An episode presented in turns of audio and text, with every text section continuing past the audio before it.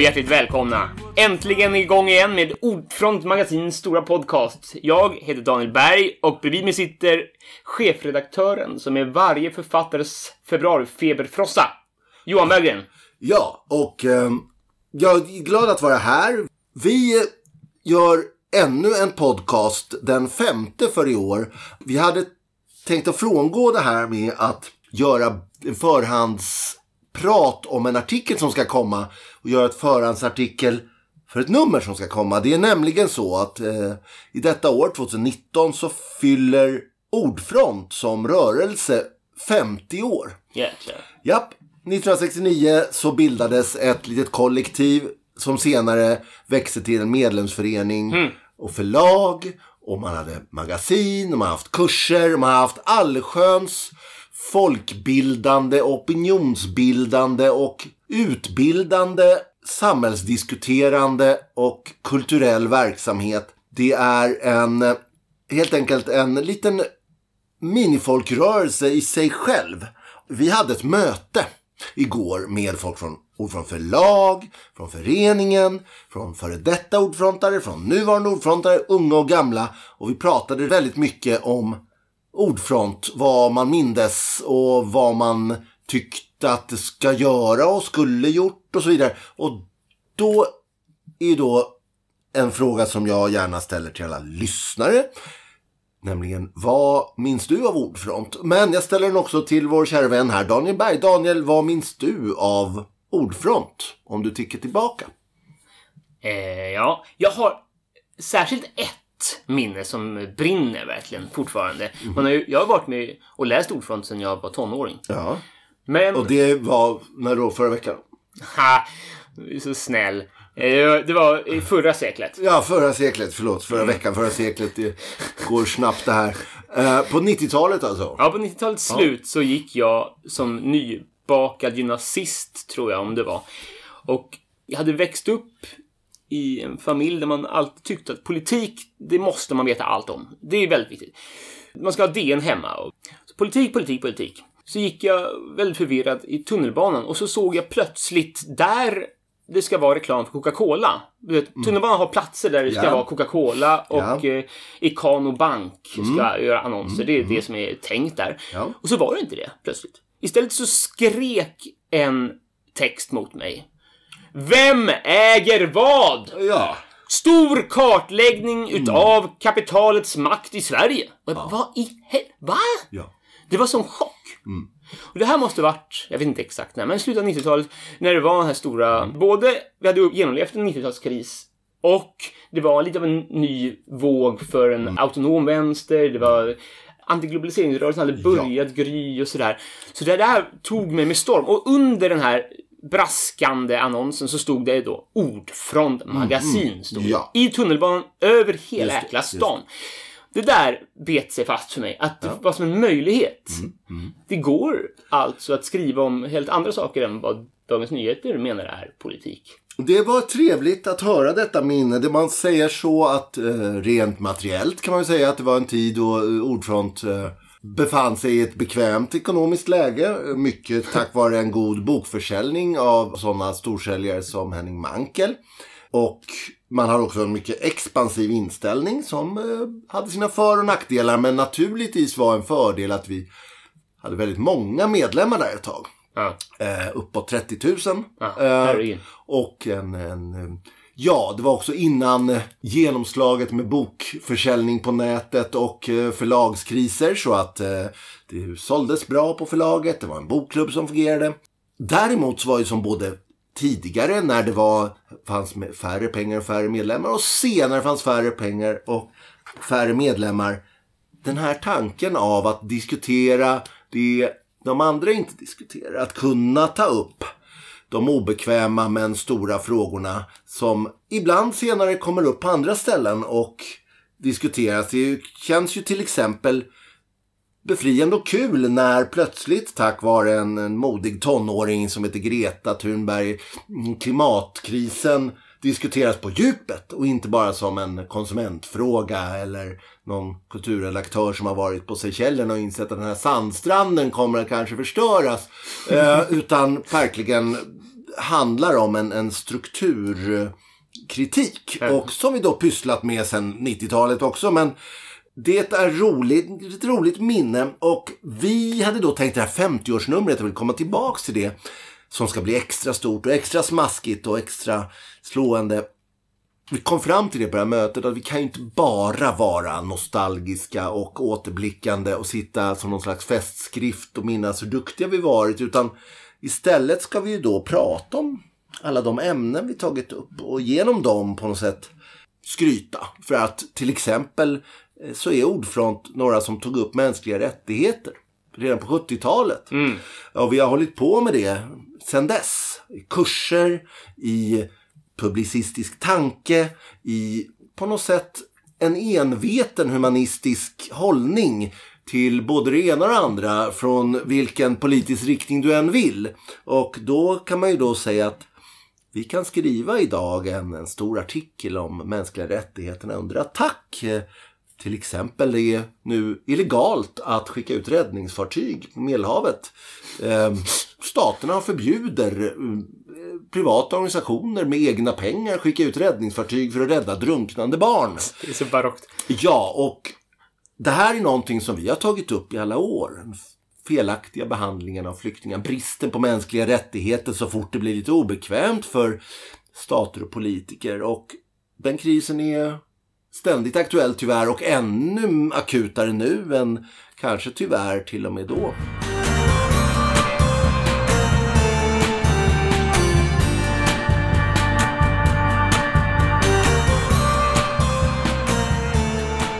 Det är förstås många områden där en samhällskritisk och oberoende humanistisk organisation har saker att säga. Är det något som liksom har hänt under den här tiden som vi har tagit upp på olika sätt, Daniel, som slår dig?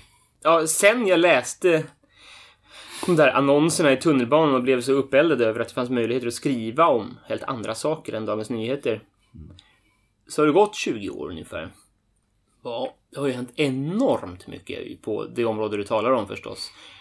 Jag är ju ekonomhistoriker jag fokuserar ju väldigt mycket när jag tittar på världen just från strukturella förändringar på det ekonomiska planet och så. Och det man kan säga har varit den stora, stora strukturella förändringen är skapandet av nya marknader i någon bemärkelse. Att när vi under 80-90-talet hade ett samhälle så var det vi kallade det var en blandekonomi. Ja. Man hade en del av samhällets sfär sköttes utifrån en allmän nyttighet, så att säga, som betalades med skatter och statlig finansiering överhuvudtaget. Och så var det en sfär som var en marknadsstyrd sfär. Och de här två sfärerna har förändrats i proportion väldigt snabbt under den tid sen jag läste den annonsen. Så har det liksom skapats marknader på till exempel vårdens eller skolans område. Det är saker som hände också under 1800-talet. Att marknaden breder ut sig över bysamhällets sätt att organisera saker, över helt nya koloniala områden som aldrig tidigare hade organiserat sitt sätt att vara genom en global varukapitalism och så. Det här är ju vad en gång Karl Marx och sedan efter honom Rosa Luxemburg beskrev. Han, hon utvecklar ju Karl Marx tänkande. Hon fyller för övrigt år eh, i år. Men, men, eh, eller om det är hennes, vad är det, Rosa Luxemburgs död. Ja, hon blev ju skjuten. Det var det. Hon dog för hundra år sedan. Mördad för hundra år sedan tillsammans med Karl Liebknecht. Men hur som helst, så hon utvecklar ju Karl Marx tänkande om det här och beskriver hur kapitalismen alltid söker nya marknader. Måste hela tiden expandera eller dö. Och den tilltvingar sig med av nödvändighet nya expansionsområden. Och det har ju verkligen hänt. Sista 20 åren så har vi sett den. Det skulle jag Man- tror kommer skrivas i historieböckerna. Ja. Det kommer vara en, en, beskrivas som en tid av marknadsexpansion. I, I Sverige då, när kapitalet ska öka sin eh, grad av ackumulation, så måste det ske, verkar det som, då, genom en intensifiering och en inre kolonisering av nya områden som tidigare tillhörde allmännyttan. vad man Man säger så att, man kan väl kanske kalla det en privatisering av välfärden. Men det är ju en, en, att göra de områden som förut låg utanför finansmakten, för ut, utanför kapitalets sfär, att inkludera dem. Vi har till exempel den stora utförsäljningen av allmännyttan. Bostäderna igen. Och vi har eh, skolväsendet. Och vi har vården.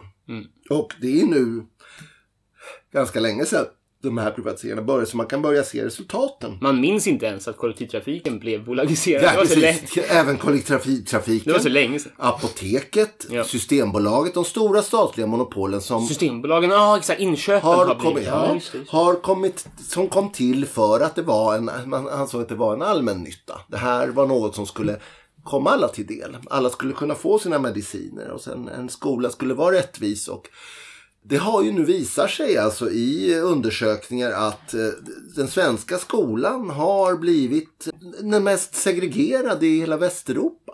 Och dessutom till och med de allra bästa skolorna har blivit sämre. Därför att den här konkurrensen leder ju inte alls till en bättre skola. Det leder till bättre kvartalsrapporter för skolkoncernerna möjligtvis.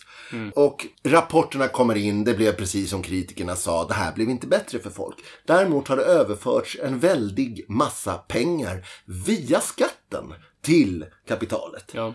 Så- Vilket var själva poängen. Så. Vilket var poängen från början. Om jag tillägga så den här rörelsen av expanderande kapital. Den sker även på områden som du säger, man bara, ja, man minns inte kollektivtrafiken.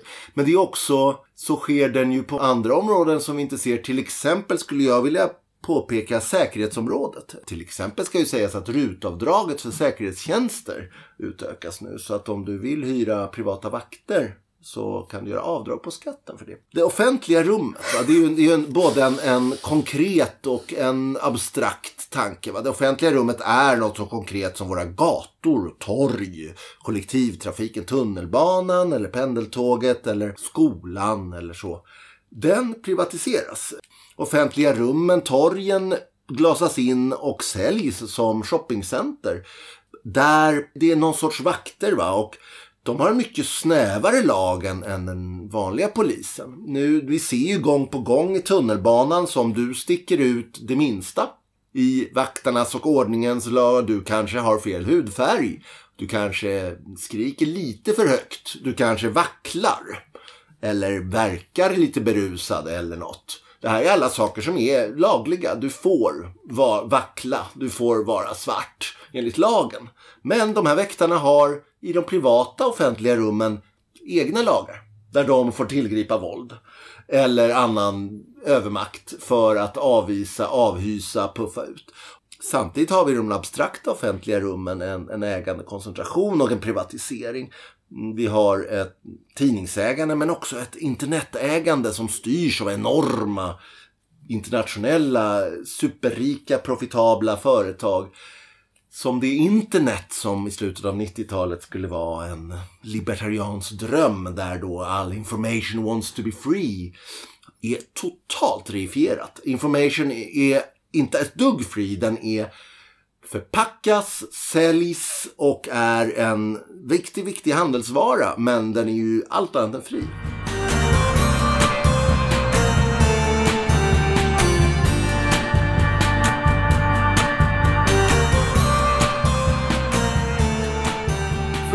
Bara försöka förstå och sammanfatta det du sa där lite. Låt, låt mig tänka så här att vi har sedan 1998 då, när vi såg den här annonsen, kanske 99. Ja. Då har vi dels sett att nya marknader skapas på det tidigare offentligas område. Det är en aspekt. Så det offentliga har liksom krympt ihop. Men sen så har också den offentlighet som finns kvar, så att säga, den har i sin tur blivit omvandlad. Torgen har blivit, som du säger, mestadels eh, varutorg. Och tidningarna, de har eh, Många har dött och blivit... och de köps upp, effektiviseras enligt kapitalets liksom strömlinjeformade logaritmer. va, Att redaktionerna är slimmade. Eh, Utgivningstakten är ökad. Filtret mellan politiker och företags rena kommuniker som är betraktas som reklam och publicering i för betrodda tidningar. Det filtret är väldigt glest nu. Just det. Det går rakt igenom. För bara 20 år sedan fanns det ganska mycket redaktionellt motstånd. Nu blåser det rätt igenom. Just det. Alltså till och med public service har bara blivit någon sorts papegojor. Till liksom de stora, välfinansierade, välutbildade konsult och PR-firmor som de här storkapitalsdrivna, storkapitalsvänliga partierna vänder sig till för att få ut de här sakerna. Så hela debatten har flyttats med penningens makt till höger. Just, just. Ja, och detta gäller det offentliga rummet, gäller den offentliga diskussionen, gäller kontrollen över samhällsnyttigheter. Och du hade ju andra exempel när vi pratade om det här förut. Ja, men precis. Då kan vi komma in på vad jag tänker man skulle kunna... Det skulle vara kul att göra en uppföljning utav den där för 20 år sedan. Mm. Vem äger vad? Vem styr vad i samhället? Som inte Vem bara äger- handlar om riksdagen, utan som handlar just om den ekonomiska makten. Och Vem äger vad? Vem äger vad? Och då har jag som ett exempel tänkt på mitt eget fält, vetenskapen. Så. Där är ju Sverige ju väldigt välfinansierat utav skattepengar. Det är en, liksom en, en från profiten eller det ekonomiska intresset inte särskilt hårt styrd, i alla fall inte samhällsvetenskap och särskilt inte humaniora förstås. Men det finns ändå en förvandling som har skett de senaste 20-30 åren av hur forskningen bedrivs. Och det är att man har blivit utsatt för någon sorts new public management-artad rankningssystem där varje artikel som forskarna publicerar rankas. Nästan som en algoritm som be- bedömer värdet av den här. Och då bedöms artikeln i vilken tidskrift den har publicerats i. Så om du publicerar i en väldigt väl renommerad tidskrift så är den artikeln värd mycket mer än Ja, om ja, du ja. publicerar den till exempel på ditt modersmål. Och vem bestämmer det här? Det här är ett system som växte fram i USA. Ja. Och det är ett från USA ganska tydligt strukturerat rankningssystem där de amerikanska tidskrifterna har hög prominens. Och också några brittiska. Det gör att forskningen generellt blir både naturligtvis riktad mot den anglosaxiska språkvärlden. ja. Men det blir också så att de här tidskrifterna, de är inte ägda av stater. Nej, utan? Det är tre stycken stora privata företag som äger de här journalerna. Och de får då forskarnas artiklar gratis. Så skattemedel finansierar forskarna. Ja. Forskarna för att alls få anställning och fortsätta jobba med, för skattemedel måste försöka publicera sig då i de här privata tidningarna. Så de kastar de här ma- materialen gratis till tidningarna. De publicerar de här bakom en betalvägg. Ja, ja. Det gör att varje universitet i världen måste prenumerera Ja, ja, på de ja. här viktigaste tidskrifterna. Vilket kan kosta alltså hundratusentals kronor. Ja. Nej men det är också, det är ju verkligen kapitalets stora framsteg de senaste 20 åren är ju de innovativa nya sätt de Ja. har att snulla åt sig skattepengar och allmänna medel av olika slag. Och här är verkligen typ Det här är universitetens medel som går till det här.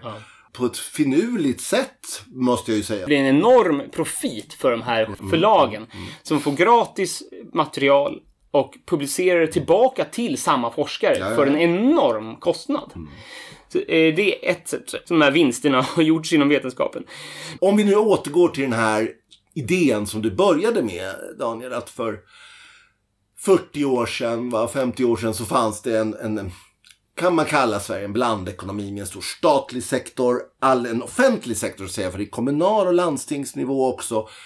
Mer demokratiskt kontrollerad genom folkvalda beslut, icke vinstdrivande, inte under kapitalets domvärje om man säger så. Så fanns det naturligtvis en jättestor och välmående kapitalism då också.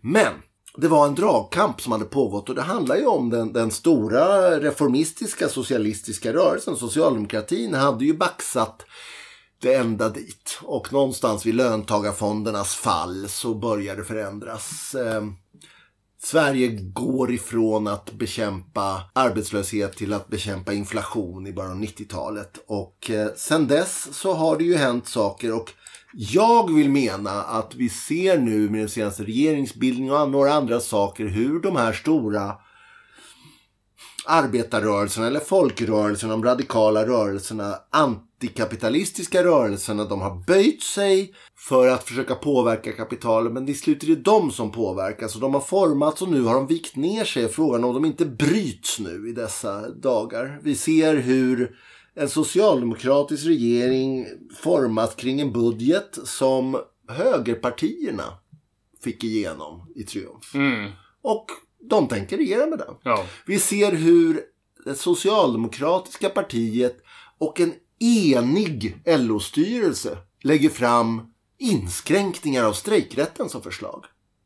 Och det är alltså, ja ni hörde rätt, inskränkning av den fria strejkrätten. Sånt som brukade vara i, bakom järnridån, det Solidaritet i Polen gjorde uppror mot. Det som finns i USA, det som finns i Kina. Det är lite som om Timbro skulle, tillsammans med Moderaterna, lägga ett förslag om höjd förmögenhetsskatt. Ja, ja, eller driva igenom en progressiv beskattning på fastigheter. Exakt. Man bara, bara, vad händer här? De har gett sig. Samtidigt ska det sägas att det här är bara toppen av ett isberg, eller slutet på en lång rörelse där då skattereform efter skattereform, även under socialdemokrater, har gynnat de rika. Vi har inte längre en fastighetsskatt. Vi har inte en förmögenhetsskatt. Vi har inte en arvsskatt. Det är helt sjukt. Vinstskatterna på aktieförsäljningar det är alltså så att ekonomitidningarna som då pratar till finansmakten som struntar i politiken om den inte kommer och muppar. De beskriver Sverige som ett skatteparadis. Ja. I klass med Luxemburg, Cayman Islands och liknande. Det är här man ska starta stora företag. Det är här man ska vara rik. Och Samtidigt så lägger då folkrörelse efter folkrörelse av. De, de vänder benen i luften och säger hugg oss i strupen. Alldeles nyligen så den stora svenska hyresgästföreningen som organiserat miljoner människor som kämpat igenom allmännyttan för rimliga bostäder till vanligt folk. Som har kämpat igenom att inte de stora fastighetsägarna kan ta ockerhyror. Kämpat mot det som var på 10, 20, 30 till och med 40-talen med 12 pers i lusiga, dragiga lägenheter med TBC och liksom skabb. Ja, de har gått med på marknadshyror.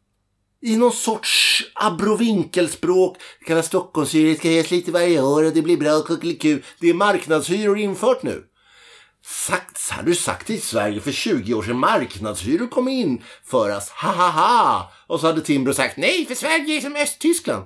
Really? Östtyskland? Nej, det är som USA. Ett annat pyttelitet exempel det är hur hela det här infiltrerar folkrörelserna. Det är Stockholms kooperativa bostadsförening. En liten kooperativ bostadsförening som bildades för att ge billiga hyresrätter till vanligt folk. Idén är de bygger bra lägenheter, en liten insats och du får hyra till rimlig hyra. De har en ny chef. De eh, ska höja de här insatserna från 10 till 20, 50, kanske 100 000 för att hyra. Mm. Hoppsan, 100 000 lite mer än 10 va?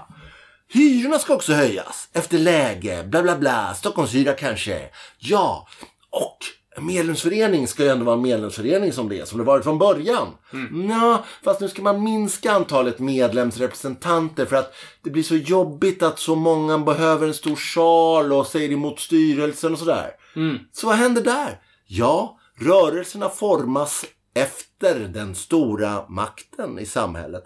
Efter bolagsmodell. Efter bolagsmodell, efter kapitalets krav. För att vara bekvämt för de rika.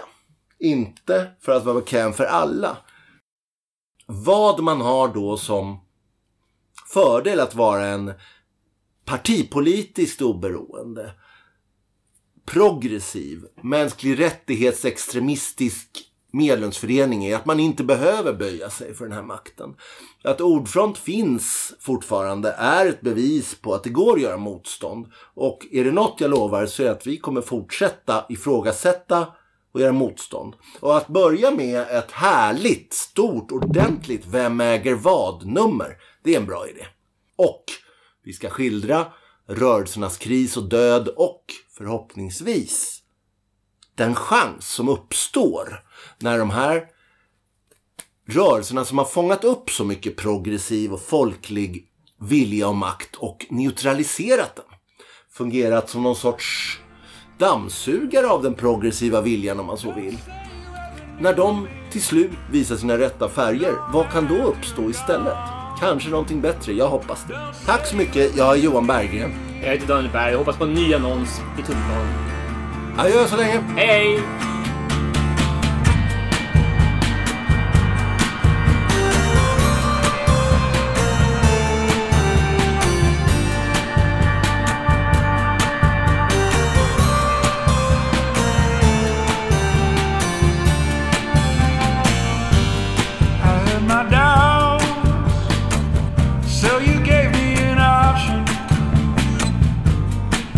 what's in front of you or the highway.